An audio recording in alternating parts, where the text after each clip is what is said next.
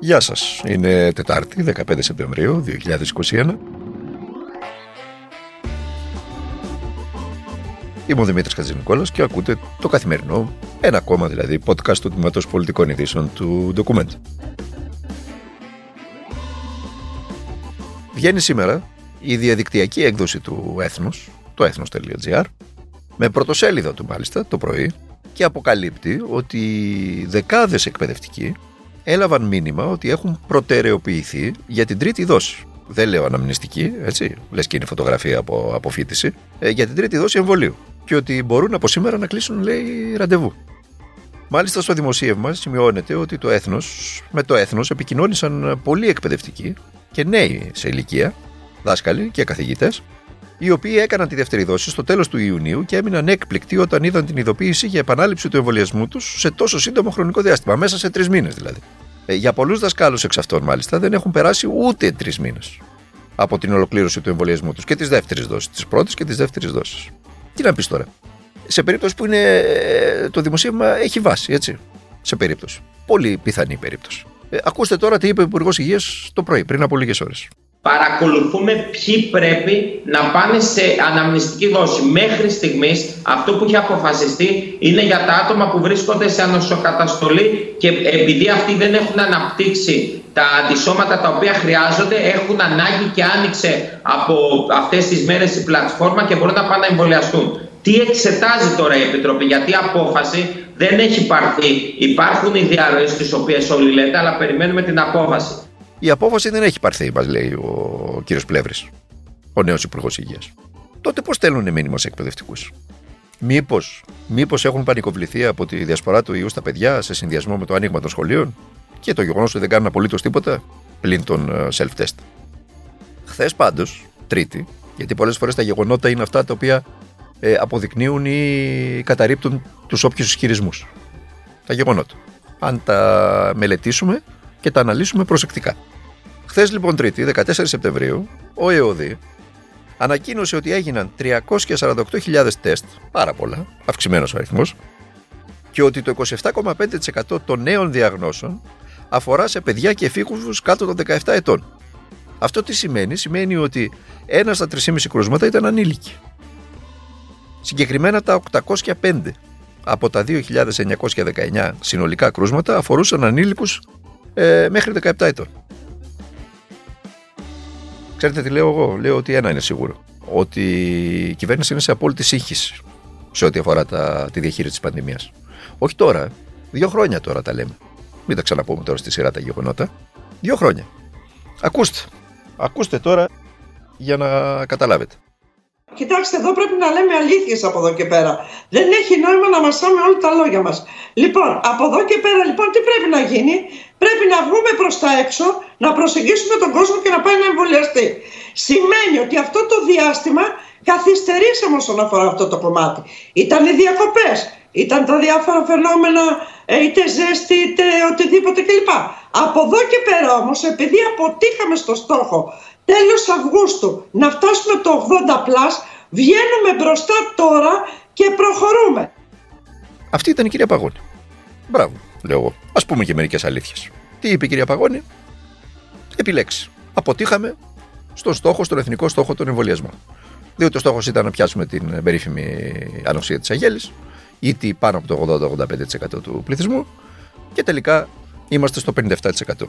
Αυτό τι άλλο είναι παρά αποτυχία.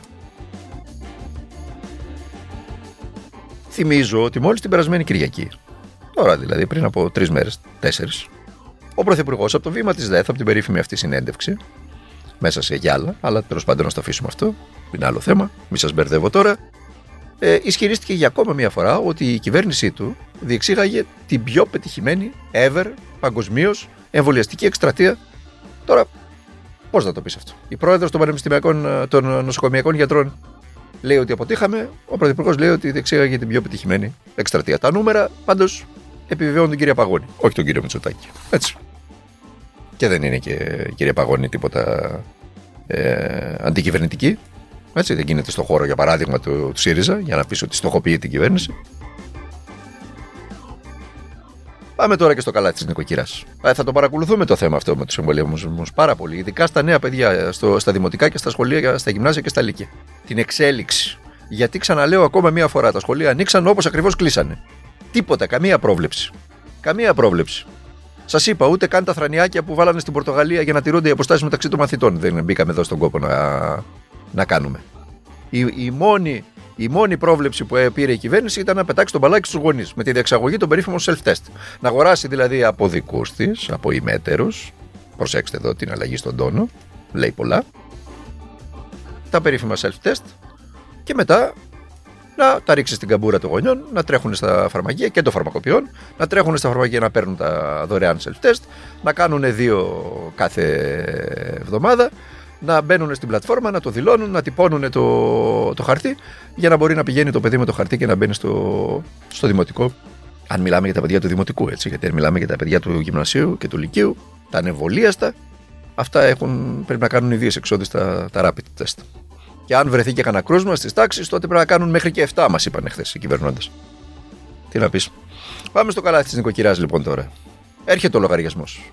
Έρχεται ο λογαριασμός για το φόρο εισοδήματος, για τον έμφυα και για τα τέλη κυκλοφορίας. Τι θα σας θυμίζω; Τώρα θα μου πείτε όλοι, μα σας το θυμίζω διότι θα έρθει. Είναι ο, ο Σονούπο που λένε. Θα έρθει, είναι θέμα ημερών.